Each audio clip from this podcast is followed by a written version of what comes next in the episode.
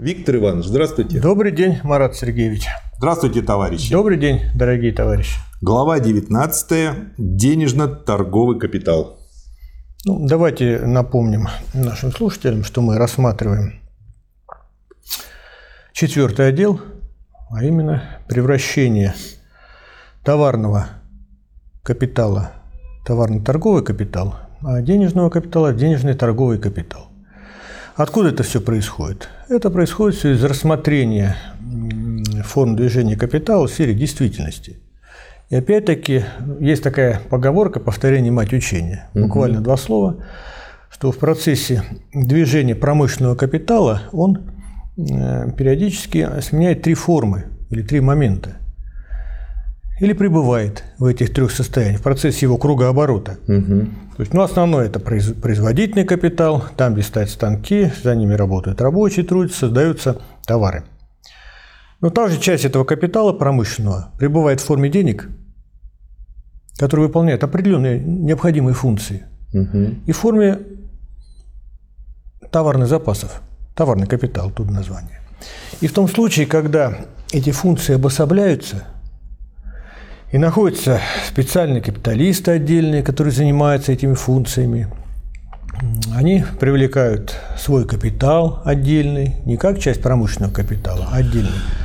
То тогда товарный капитал превращается в торговый, ну или товарно-торговый, как пишет Маркс. Но, соответственно, денежный капитал, денежно-торговый. Значит, торговый капитал мы рассмотрели на прошлом занятии. Угу. Рассмотрели его движение, рассмотрели, откуда появляется торговая прибыль. Угу. Ведь в сфере обращения прибавочная стоимость не создается. Да. Вот мы выяснили, что торговая прибыль – это вот часть той прибавочной стоимости, которая создается в производстве промышленным капиталом, и промышленный капиталист вынужден уступить торговому капиталисту, поскольку тот выполняет важные для него функции. Ну, соответственно, нам осталось э, рассмотреть, а какие метаморфозы э, происходят с денежным капиталом, угу вот, и какие этапы развития проходят, и содержание этого процесса. Да.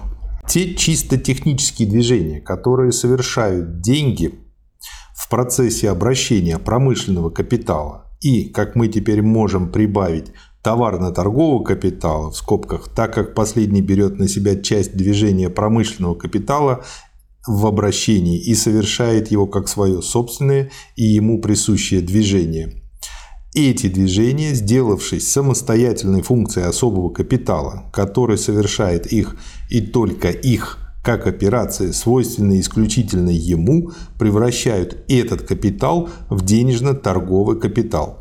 Часть промышленного капитала и, говоря точнее, также товарно-торгового капитала постоянно находится в денежной форме, не только как денежный капитал вообще, но как денежный капитал, занятый этими техническими функциями. Движения этого денежного капитала, опять-таки, представляют собой лишь движение обособившейся части промышленного капитала, находящегося в процессе своего воспроизводства. Торговый капитал одновременно совершает акты Т дефис Д и Т, то есть не только один капитал находится в стадии Т-D, в то время как другой капитал находится в стадии D-T, но один и тот же капитал одновременно постоянно покупает и постоянно продает в силу непрерывности процесса производства. Он одновременно и постоянно находится в обеих стадиях, между тем, как одна часть его превращается в деньги, чтобы впоследствии превратиться обратно в товар, другая часть в то же время превращается в товар, чтобы потом опять превратиться в деньги. Ну, то есть, как я понимаю, это если посмотреть с двух сторон на одну и ту же сделку, где купец продает и покупает, то мы как раз увидим вот эту одновременность. Да. Или вот такой пример уж совсем по-простому, угу. может быть, на слух тяжело воспринимается. Вот взять любого капиталиста промышленного. Угу. У него ведь не только его капитал воплощен в станках, там, да. э, потрачен на приобретение, на покупку рабочей силы. Обязательно угу. часть его капитала находится в товарах, да. которые на складах лежат и которые требуют реализации. Да. А другая часть в деньгах. Которые тоже требуют, чтобы да, их вот пустили в дело. Первую часть мы рассмотрели на прошлом занятии. А с деньгами? Он же не под подушкой хранит, не дома у себя. Он хранит в банках.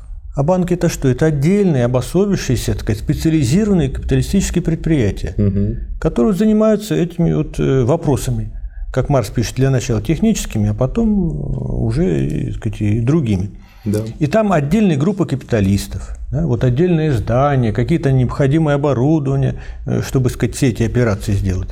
То есть они как бы отпочковываются – обособляются, становятся самостоятельными и выполняют необходимые э, функции в сфере денежного обращения для промышленного капиталиста. Да. Чисто техническая операция уплаты и получения денег уже сама по себе составляет труд, который, поскольку деньги функционируют как средство платежа, делает необходимым подведение баланса платежей, акты взаимных расчетов и тому подобное. Этот труд относится к издержкам обращения, представляет собой труд, не создающий никакой стоимости. Он сокращается благодаря тому, что его выполняет особое подразделение агентов или капиталистов для всего остального класса капиталистов появляется особая отрасль предпринимательской деятельности. И так как она в качестве такой особой отрасли обслуживает денежный механизм всего класса, она концентрируется, ведется в крупном масштабе. И здесь, в свою очередь, происходит разделение труда в пределах этой особой отрасли предпринимательской деятельности как вследствие распадения ее на различные независимые одна от другой отрасли, так и вследствие образования специального аппарата в каждой из таких отраслей. В скобках большие конторы, многочисленные бухгалтеры-кассиры, далеко идущее распределение труда. Уплата денег, прием их, сальдирование балансов, введение текущих счетов, хранение денег и прочее, будучи отделены от актов, обусловивших необходимость этих технических операций, делают капитал, авансированный на эти функции, денежно-торговым капиталом. Далее. Меняльное дело и торговля слитками являются самыми ранними формами торговли деньгами и вытекают из двояких функций денег, как национальных денег и как мировых денег. Из капиталистического процесса производства, как и из торговли вообще, даже при докапиталистическом способе производства вытекает, во-первых, собирание денег как сокровища – то есть в настоящее время как части капитала, которая постоянно должна иметься на лицо в денежной форме в качестве резервного фонда средств платежа и покупательных средств. Это первая форма сокровища, в которой оно снова появляется при капиталистическом способе производства и вообще образуется, по крайней мере, при развитии торгового капитала. То и другое относится как к внутреннему, так и к международному обращению – это сокровище всегда находится в текучем состоянии, оно постоянно вливается в обращение и постоянно утекает из него обратно. Вторую форму сокровища представляет собой лежащий без движения временно незанятый капитал в денежной форме. Сюда же относится и вновь накопленный денежный капитал, но еще не вложенный в дело. Функциями, которых требует это образование, сокровища как таковое являются прежде всего его хранение, счетоводство и так далее. Во-вторых, расходование денег при покупках, приемах при продажах, уплата денег и получение при платежах, выравнивание платежей и так далее – Торговец с деньгами выполняет все это для купцов, промышленных капиталистов сперва как простой кассир – Торговля деньгами получает полное развитие, когда к ее остальным функциям присоединяется предоставление суд и торговля в кредит. А это всегда происходит уже в самом ее начале. Об этом в следующем отделе в связи с капиталом, приносящим проценты. Ну, то есть вот этот денежный торговый капитал да. приводит к появлению банковского капитала. А дальше уже в эпоху империализма происходит сращивание монополистического банковского капитала с монополистическим промышленным капиталом, образование финансового капитала. Да. То есть процесс развития он достаточно такой длительный. Выстраивается очень хорошая картинка, постепенно складывается так в голове. Я ее как-нибудь визуализирую. Торговля деньгами не образует сокровищ, а доставляет технические средства для того, чтобы это образование сокровищ, поскольку оно происходит добровольно, скобках, следовательно, если оно не является выражением того, что капитал не находит применения или что процесс воспроизводства нарушен, свести к экономическому минимуму. Потому что если управление резервным фондом покупательных средств и средств платежа ведется для всего класса капиталистов, то этот резервный фонд может быть не столь велик, как в том случае, если им управляет каждый капиталист особо. В торговле деньгами происходит не купля благородных металлов, а только распределение их, поскольку они куплены в процессе торговли товарами.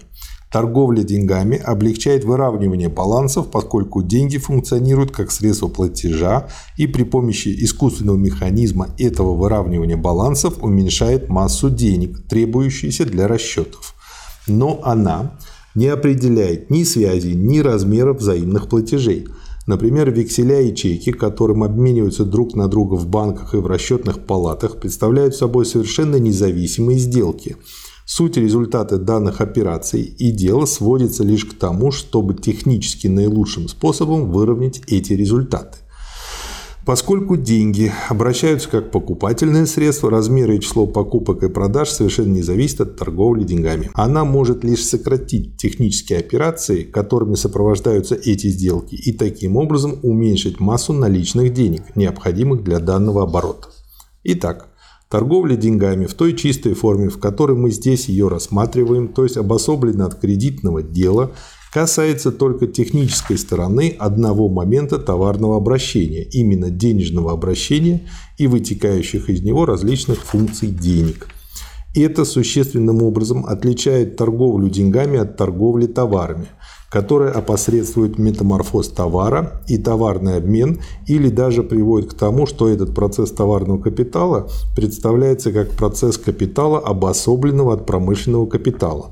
Поэтому, если у товарно-торгового капитала оказывается собственная форма обращения – D дефис T дефис D, где товар перемещается дважды и вследствие этого деньги возвращаются обратно, противоположность форме обращения Т дефис Д дефис Т, где деньги два раза переходят из рук в руки и этим опосредствуют товарный обмен, то для денежно-торгового капитала нельзя указать никакой такой особой формы.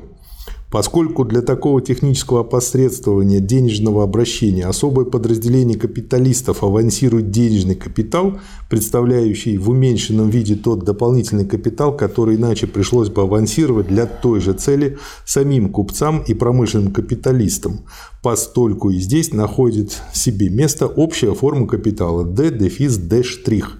Благодаря авансированию D для авансировавшего получателя D плюс дельта D, но опосредствование D дефис D штрих относится в этом случае не к существу самого метаморфоза, а лишь к его техническим моментам.